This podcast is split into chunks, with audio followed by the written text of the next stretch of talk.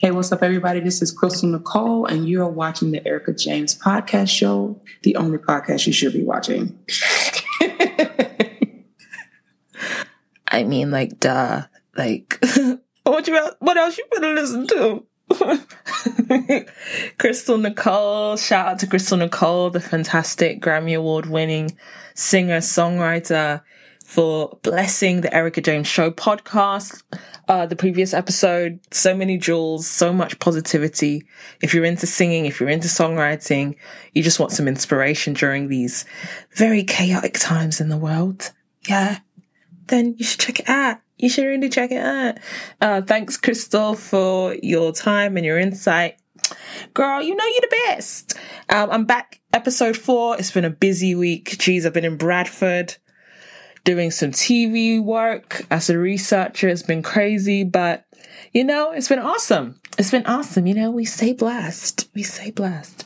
Um, and I'm back for episode four of my podcast with the incredible British TV comedian, writer, actor, Dane Baptiste. He will be talking about breaking into the industry, his early days as a comedian growing up in South London. I grew up in South London. So, you know, gotta keep it South London, you feel me? And, uh, he speaks about just, you know, writing, opening up doors for, for people people such as the comedian Munya and just countless others. We talk about Bamous, which was his incredible show on the BBC. And we talk about Channel 4's Black to Front um, thing, which recently won a RTS, which is incredible. And just any advice to new writers and comedians to get inspiration and to, to keep going. And we also get into a little bit of Oscar talk uh, about the, you know, the Will Smith and the Chris Rock thing. And to be honest, I think we're all quite bored with it at this point. It's, it's obviously the worst thing, wink, wink, that happened in the history of wink, wink, the world, you know, wink, wink, uh, not. Um, and yeah, we have a difference of opinion and that's fine. It's okay. It's all right. um, and so this is the Erica James Show podcast. Dane Baptiste interview. Let's go, baby. Let's go. And I don't know why everyone wants to talk about the Oscars when we got more than that. Oh, I'm so glad that we talk about something else because we need to focus on the road. Can you hear me? Can you hear me? Can you hear me? Three four, five. And I do this with all guests, Dane. So I just have to throw some stats out there so that they know like it's real, you know. Mm-hmm. So I've got Dane Baptiste. This is a British stand-up comedian, writer, and presenter. He's the first Black British act to be um, nominated for the Best Newcomer Award at 2014's Edinburgh uh, Comedy Awards. Dane had a comedy series which I loved called Sunny D that premiered on BBC Three in spring of 2016. Dane has his own podcast as well called the Dane Baptiste Questions. Um, Dane Baptiste Questions Everything. Check it out. It's amazing. It's hilarious. It's on all platforms. Um, in January 2021, he launched a comedy pilot on BBC Three and BBC One called Bamous, which I really loved. Um, it's available on demand. Do check it out. Um, if, well, you probably have because it's just incredible. Um, and Dane is from South London like myself. So his comedy is always so reflective of not only things that we go through commonly, but also things that we go through on a society uh, level as well. Dane's has performed for numerous shows, standout shows, sold out shows from Soho Theatre. Check out Amazon Prime. He does an amazing set there. Um, and he's performed also for Comic Relief, Live at the Apollo. The list just goes on and on. And I'm so grateful and humbled to have him today as a guest because this is he's only just begun. There's so much more he's going to do as well. So, Dane, how are you doing? I'm good, thank you, and uh, thank you for that wonderful introduction. Um, uh, how are you?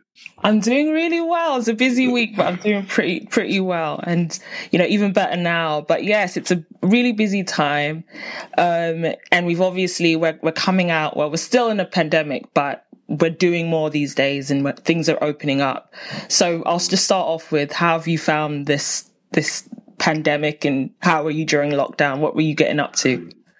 Um, so I found the pandemic, I guess my experience would be similar to everybody else's. I suppose the pandemic uh, professionally was uh, initially worrying because we saw kind of the, uh, I guess, the freezing of the creative industry as well, where live performance was concerned um, which was kind of worrying. But at the same time, I was very inspired by the fact that most creators found another way to express themselves, whether it was through Zoom gigs, uploading online content, um, residuals from previous shows they'd appeared on and stuff. So, yeah, it was testament to the creative uh, caucus that everyone kind of had to think outside the box and find other ways to connect with their audience members. Um, so that was cool. It was just learning ways to do that. And that manifested by like the podcast increasing in like listeners and downloads and stuff as well. And obviously BAME's coming out as well came out to a really good reception. Yeah. So um, yeah, I was able to do some stuff with Comic Relief over that time and film some content for them, uh, doing stuff for like Soho House. So it was a good pandemic so far. It was good for a pandemic. Um, so also, I would say as well is that before when the pandemic started, I was in the middle of a tour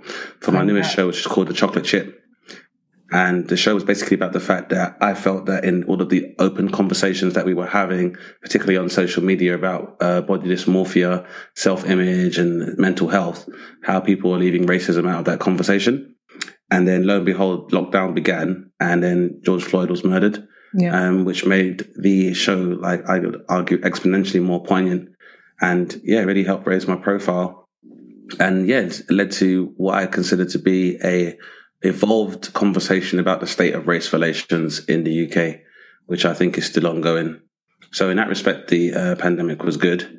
Um, I feel like with most other people, there are negative aspects to the pandemic. Obviously, a lot of loss of life. Yeah. Both of us coming from a community that was disproportionately affected by COVID or being predisposed to be more exposed to COVID, um, even though it hadn't shown up in like a lot of the continental African and Caribbean countries. Shows you how close the link was to that and the exploitation of our people. And uh, yeah, obviously, governments have used the opportunity of the pandemic to kind of push through laws which are very regressive, particularly for creative expression and just the right to express ourselves and have free speech. Um, but again, as, as a comic, you know, you have to make these observations and think about how you can opine on these and yeah, how we're going to move forward as a people. Because I definitely think the world has changed, and so it's really about how we adjust to those changes now, moving forward as creatives and just citizens in general. Absolutely. And I think that, you know, what you're saying is just absolutely true. I always tell people this all the time that during the pandemic, um, certain people like us, black and brown people, we suffered a double pandemic, a racial pandemic mm-hmm. and also the virus. Absolutely. And obviously, I think everyone being at home and having their phones, you couldn't ignore that. Like even when I saw the George Floyd murder tape, which is what I call it, mm-hmm. um, I thought it was an old tape. I'd become so desensitized because I'm so used to seeing that. And um, I realized that no, this happened like literally that morning or that day. And it just, I mean, it sent a chill. And obviously, working in TV, I work as a researcher across like the terrestrial channels. That I've never seen so many diversity meetings. Now yeah. people are, you know, wanting people have to, yeah, people have to deal with the fact that they watched a man get murdered on on camera completely, and, and no one reacted. And things, things that I would you see within Western civilized society, mm. a murder taking place, basically a murder yeah, so well, people are questioning what happened, and it's right there on the tape.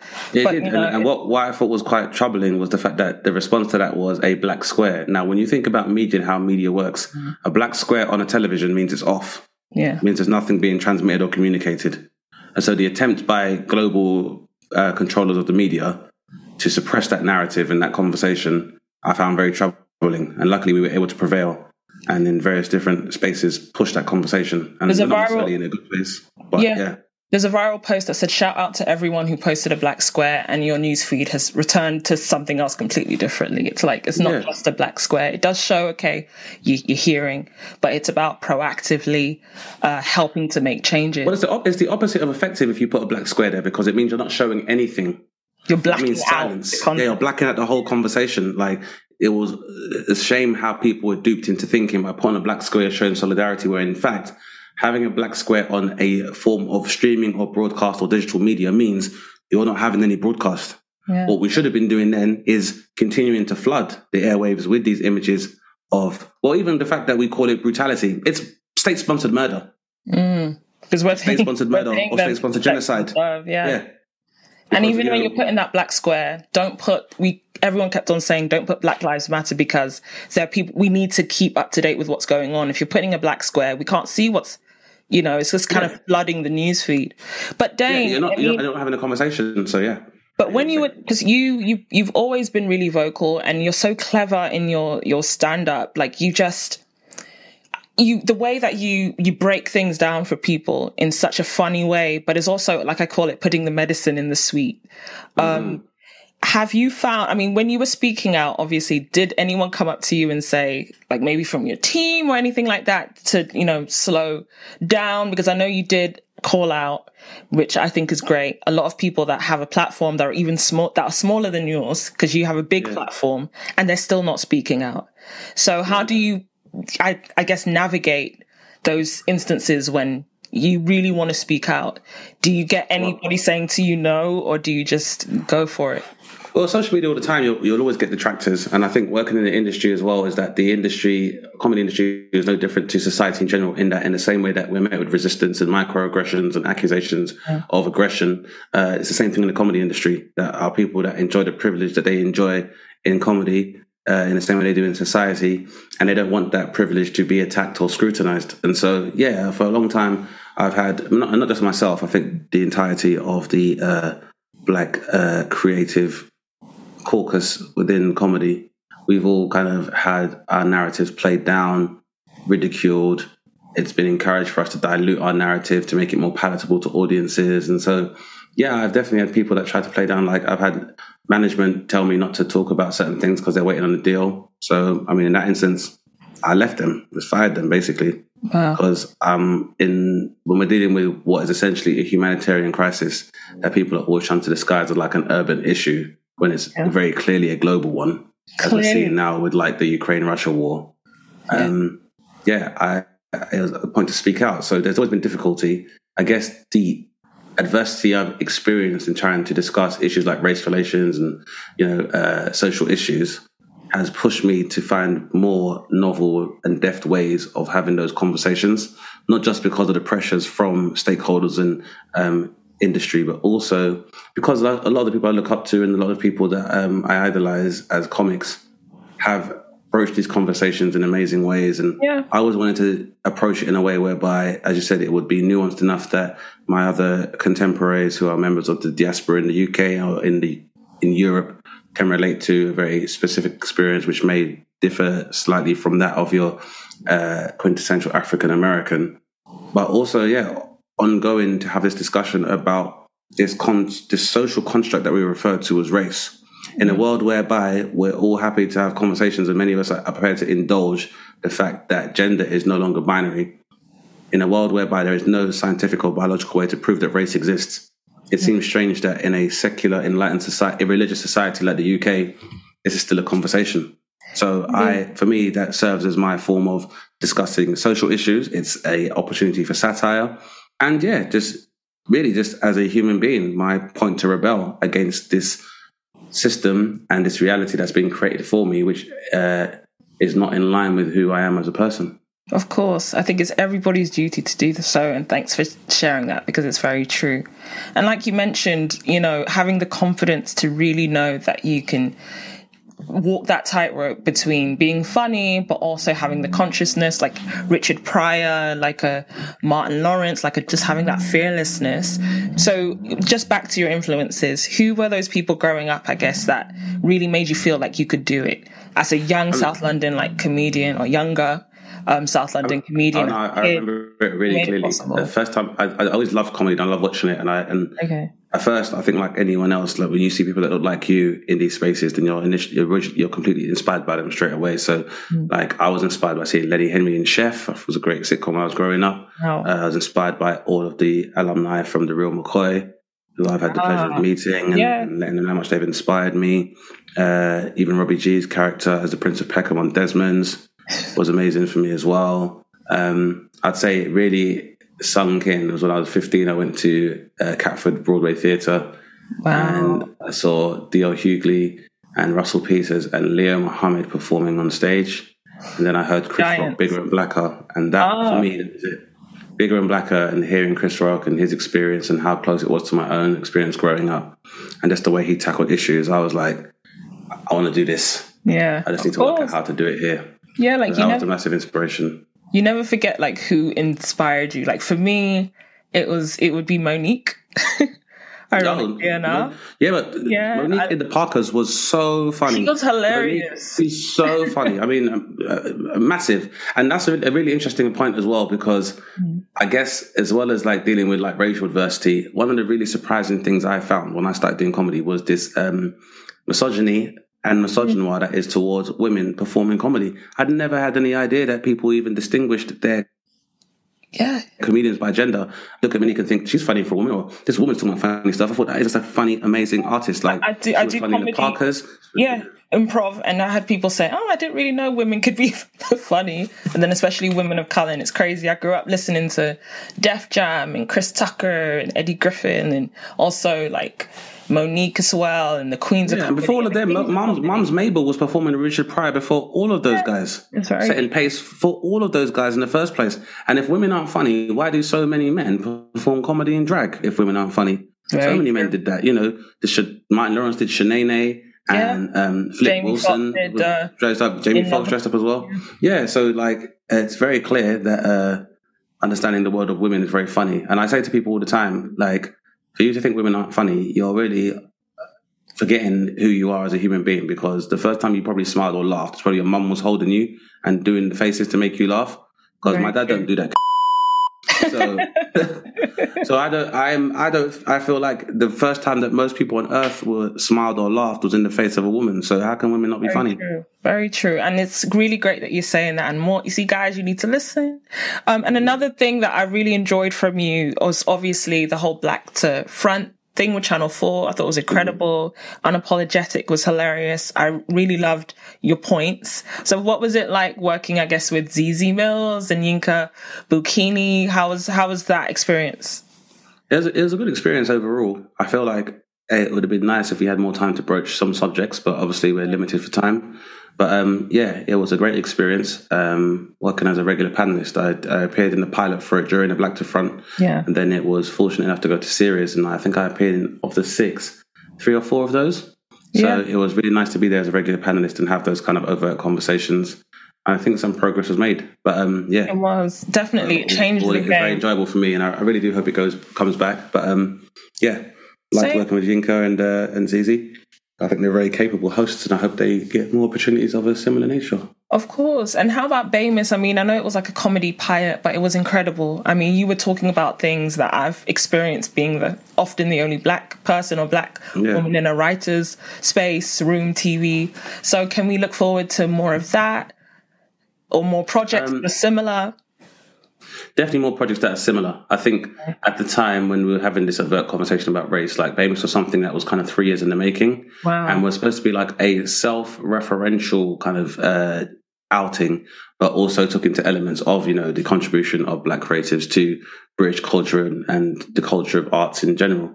You know, I think it's it's very strange that we are so overrepresented in terms of our innovation and our achievements within the creative fields. So yeah, Bamous, the idea of it was a to demonstrate to audiences how much of our presence has contributed to enriching arts and culture in general. But yeah, also for me to show my semi autobiographical journey, like I said, in these strange spaces that have been very hard for us to penetrate and to prosper in.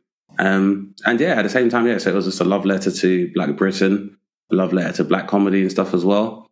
And just a celebration of arts and culture in general, which is what I feel was definitely needed at the time as well, just to remind us all of what can be achieved and who we are. And, you know, it was within that, it was a pleasure to work with Lola Jagan and Tanya Moore, Okay. just to name a few of the uh, black women talent that I enjoy working with all the time.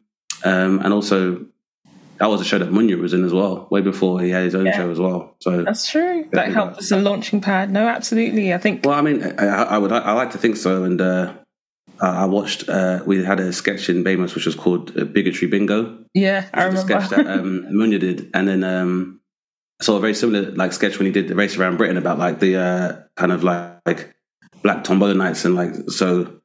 Yeah, it's it's nice to think great minds, and even with uh, Sunny D, was also like a wonderful opportunity to introduce British audiences to some of the untapped potential within uh, the Black Creativity Caucus, and to show we're not a monolith, and you know Sunny exactly. D And came that out we in like can do it. 2016. Yeah. And David Ajao played my best friend in it. And David Ajao was a Shakespearean actor who hadn't been on TV before. Wow. And now, fast forward like five years now, and he was one of the writers on The Big Breakfast that was nominated for an RTS. wow. So, incredible. Bemi Ikamelo, who played my sister in Sunny D, you know, hadn't done TV before, but she's now working on her own TV show, had her own pilot on BBC, is a, a BAFTA winner. Um, you know, Kemji Defonian is now a producer for Famalam and stuff as well. So it's nice to see like these projects and how these things are continuing to blossom and people are continuing on their own path. So But that's I'm the thing. You, you and to be open that door. You you you Yeah, open definitely. that door. You know, I've seen that you make an effort to not only work with established acts like yourself, but to also newcomers. And I think that reminds me of things that Issa Rae in, the- in the states that she Yeah, does. absolutely. A lot of um, you know, writers of color, black writers and black creatives, they do that, and it's it's, it's nice to see. But I, I do think that sometimes there's that difference. I was doing um a Zoom. I was a part of as well, watching the Zoom, but like questions of Abbott Elementary in the states. I don't know if you know, but it's like a new comedy. see, yeah, seen, yeah, really good. Yeah, and it's Amazing. amazing. It's amazing So good. show. hmm And I just think Was that it, and seen more- uh, the talent from there that's uh, come from like Black Lady Sketch Show, exactly. which for me was, I think, that's one of the best sketch shows I've seen in the last maybe two to three years. it was hilarious with Robin Thede. Yeah, Robin Thede is amazing. She's I, I tweeted it incredible. to tell her so because Yeah. I was so inspired by watching Wow. a Black Lady Sketch Show. I thought it was hilarious, like seamless. Even like the guest stars, Angela Bassett appeared in like the Black Coalition stuff. It was so good, and was. obviously the iconic Black Lady Courtroom. Oh, that was hilarious. I love that was my It's an iconic favorite. sketch. Um, That was even great. oh, and even I mean, Issa Rae for me at the moment between her and Lena Waithe, they, they got to be up top five yeah, that are alive, like black writers and creators in comedy at the moment. Um, especially uh, Issa Rae's work on in the film um, Little with Marsai Martin and Reg- uh, Regina Oh, Hall. I love it. hmm I think that yeah. uh, that might be one of the funniest comedies I've ever seen in the cinema. I think Marsai was also like one of the producers, if not the and the youngest producer, youngest 14. producer in Hollywood history. Yeah. yeah. And I just think that I, I just want that to happen here. More opportunities, more opportunities for writers' rooms because a lot of us are going in uns- unscripted just to get into scripted and, you know, the whole nine. Yeah. But I'm, I'm encouraged by it greatly. And, um, I mean, thanks for even sharing that. And I guess what would, what advice would you give to a young writer that's watching of any race? Yeah, definitely. well, I, What I'd advice say would you give to a young writer or comedian to inspire them? Well, first of all, I'd say uh, for me, definitely write what's true to you. I think you'll, you always hear lots of suggestions from people on how to dilute or change your work in order to make it more palatable or what's perceived as more palatable to audiences at large. Um, I would definitely say stay away from that, um, just for not only your artistic integrity, but also for your mental health. Like being able to be yourself is hard enough in these spaces. Yeah. So the work, which is a reflection of yourself, shouldn't have to be treated or censored to appease people. So definitely stay true to yourself. It doesn't necessarily mean you have the easiest path, but you always have the right one. Um, and you know, peace of mind is something that you can't be bought, or fame won't be able to give you either. So always make sure you take care of yourself in that respect. Um, I'd also say write what you know. I think having your newest experience and your interpretation of them is what makes things different. And in some ways, a lot of the time, while industry can be very risk adverse, you there are so many new avenues now where you can kind of realize your audience and realize your potentials. So don't turn things down. If something feels good, even if it's outside of the box of which you would normally operate, always give it a go.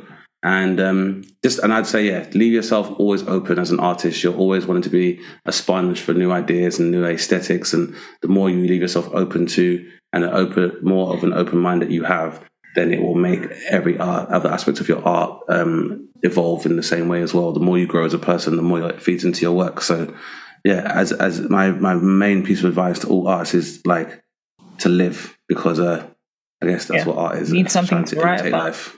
Yeah, And what I mean, a lot of comedians, a lot of writers, a lot of actors, also of color, black writers, creatives, are they aim to go to America.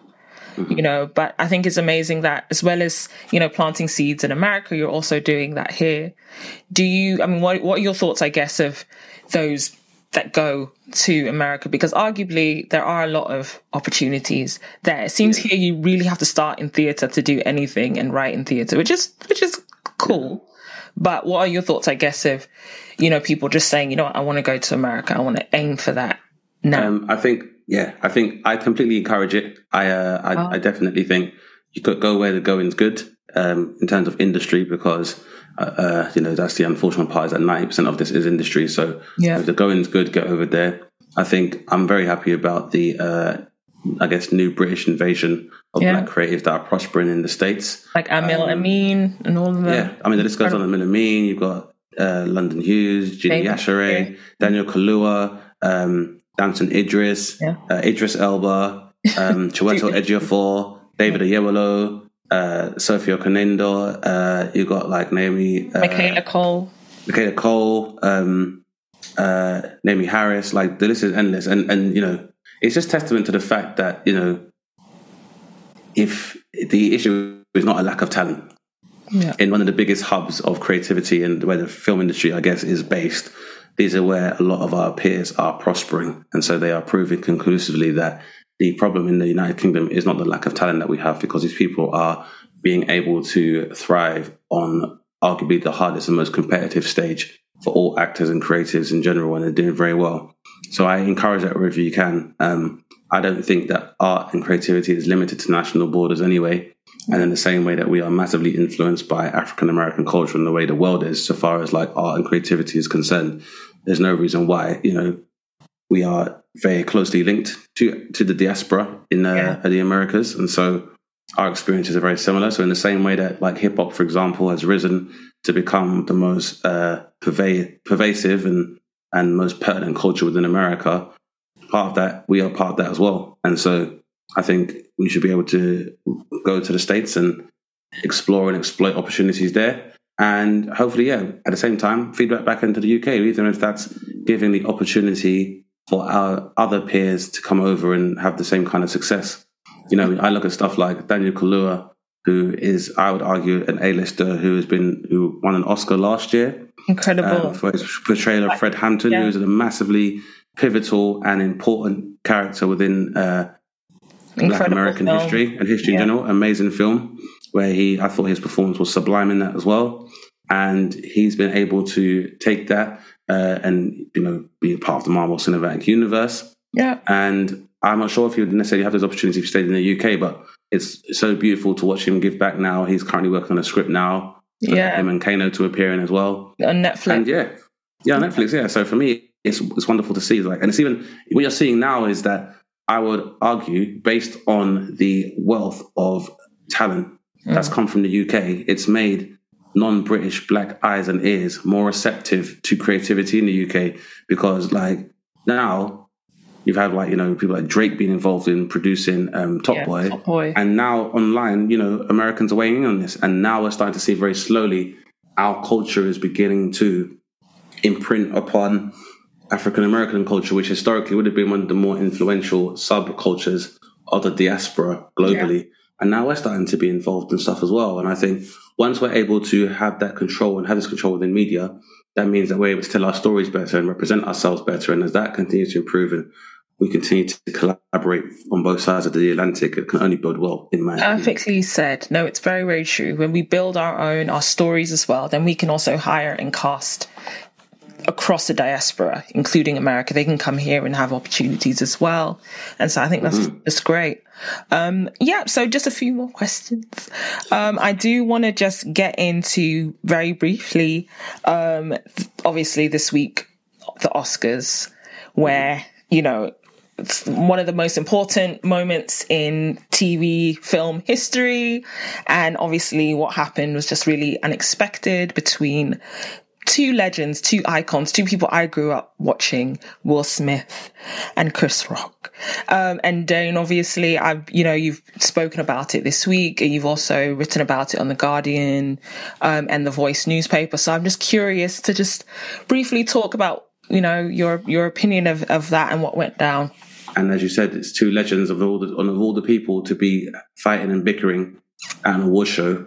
Yeah. Two legends that we all look up to in a space where where you know the history of the Oscars has very racial um, overtones. As you know, Hattie McDaniel's one of the first recipients of a Best Supporting Actress wasn't even allowed in the building. Yeah. So to watch how many people have contributed to building up that wall of achievement, precipitated in Will Smith finally being nominated for winning, receiving an Oscar, as well as Samuel Jackson, another legend, being overshadowed by this instance of needless violence. Yeah. It's, it's, uh, for me, it's terrible.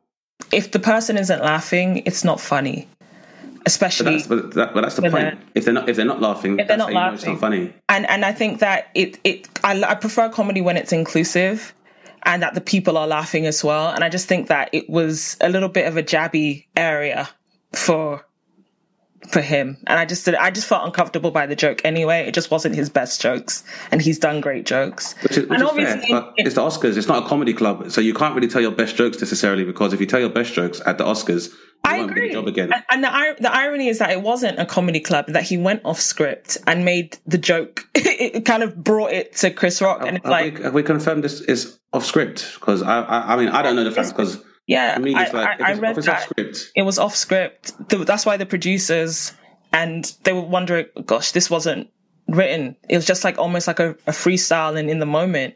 And so it just was unexpected in itself. And don't get me wrong, I don't condone violence. I don't think the best thing to do would be get, to get up on stage and slug him. But I also know that there were shots. there have been those kind of little jabs. And finally you feel like, you know what? I'm, I'm sick of this person always jabbing at me. And it was the wrong reaction to have. But I do feel bad for both of them. I felt bad for Chris Rock, to be honest with you, even though I'm not a big fan of Chris Rock. I've never been a huge fan of his.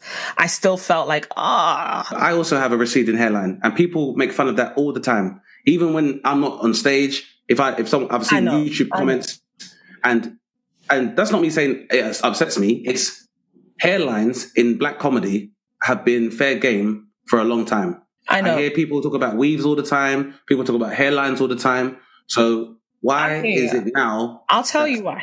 Because I don't want to I don't want to speak for anybody, but I will say this. I have had an issue with Chris Rock talking about black women's hair since the documentary. I never liked the promo around it. I watched the documentary. Black women and our hair, it is a sensitive topic. It is. Even more so when you have actual disability, when you have an actual condition. And I've always felt there was an unhealthy emphasis that Chris Rock would make on black women's hair. And even one of the women from the good hair documentary, she came out to say, I don't think what Will did was right at all. But I also think that for someone who sat with me for hours to hear me talk about alopecia, you should have a little bit more sensitivity for comedians. And I think there, like you said, hair, the topic of hair has existed for decades. And I just think there's a, there's a way that you do it that's funny. And there's a way that you do it with someone that you know already has a bit of an issue with you, being that there are conversations that we're not all privy to. And I just felt like it was a little bit of a, a little bit of a jab. This is someone, and I always believe, you know, to judge people by the full extent of their character and not just something. And that's unfortunate. This could have been an instance where she's been dealing with it. She's already publicly spoken about having it and how sensitive she felt about it, but felt also empowered to show it. And she, he probably was saying to her, you look beautiful, you look gorgeous, don't worry about it. That G.I. Jane joke, it just was in bad taste. Especially It's- it's- it's, but most people there don't even know who G.I. Jane is because it's a 90s film. So most people wouldn't even get the reference in the first place. you and G.I. Jane has like a it. shaved head. Yeah. It's not, it's not even, the, thing, the fact of the matter is, we're talking more about the slap than the joke itself. Because most oh. people won't even remember the joke in a week's time. It wasn't even good enough as a joke to warrant a slap. And like I said, for me, all that stuff is fine. This idea that if someone says something you don't like, you can hit them, for black people, will set you a much more dangerous precedent than anything else. Of course, and it's it's such a shame that they're thinking about removing or taking back his awards when, in actual fact, they stopped Jane John Wayne storming the stage to hit a woman in the seventies. There are countless things that have happened. They haven't taken away Roman Polanski's. They haven't taken away Harvey Weinstein's. And like it goes back to respectability politics. Yes, I'm more I just don't want these two icons to continue to have this. Do I think it's right that he slapped Chris Rock? Absolutely not. Do I think it's right that Chris Rock can come across as a bit of a bully and take shots at people and have a license to be as rude and disrespectful and talk about Rihanna's panties? Yes. Like that, I don't like that. That's just because you're doing it verbally doesn't mean that it's any less of a bruise. You can make a joke, make a joke all day, but you do not control how people will take it. I know his intention, like he said, is just a G.I. Jane joke. But you are hurting people and you were offensive to people. So as well as Will Smith apologizing, which he did. He apologized to the academy. It would have been fake of him to apologize on the stage. He probably was still quite angry with Chris Rock. He's not happy about that. Yes. Thank you. I do appreciate you being on the show. Are there any future projects that we can look out for? Um, um, a podcast named Baptiste Questions Everything people can listen to at the moment as well. So that's always weekly episodes of that on all platforms, as I said. Uh, the A to Z of Blackness is a YouTube series I have made recently as well, which is available on YouTube on my channel. Um, and yeah, I should be putting out a special very soon as well. So I'm just working on that, getting that edited. Um, and yeah, I'm also, and also for daytime, I do the views at one on Steph's Packed Lunch as well.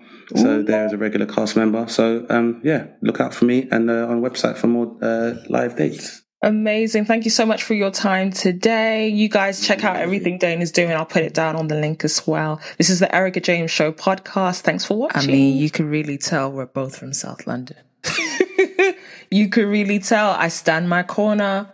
You stand yours. I don't bend. I don't break my opinion. Don't condone. I don't condone violence but I don't condemn. We've all, on some level, said or done something that was totally out of character. And we would all hope at our worst moment that people can remember the 99.9% of the good things we do. So, shout out to Black talent and Black genius and creativity. And may we just have unity and peace within the community in all areas acting, comedy, the whole nine. Human. Human. We're human beings and flawed, perfectly imperfect beings. So, shout out to Dane Baptiste. Thank you so much for being a part of the show and continuing to support Black talent, young talent. Amazing interview. I enjoyed it. I enjoyed it so much. I really did. If you're a comedian, if you're a writer, if you're an actor, get inspired, stay inspired. Dane started with limited resources and has this amazing career. It's possible. It is possible. Look out for episode five. So happy to bring this to you this week. Keep going. Let's get it. Another week ahead. Let's get it. Yeah. Y'all know she ain't gonna talk about that no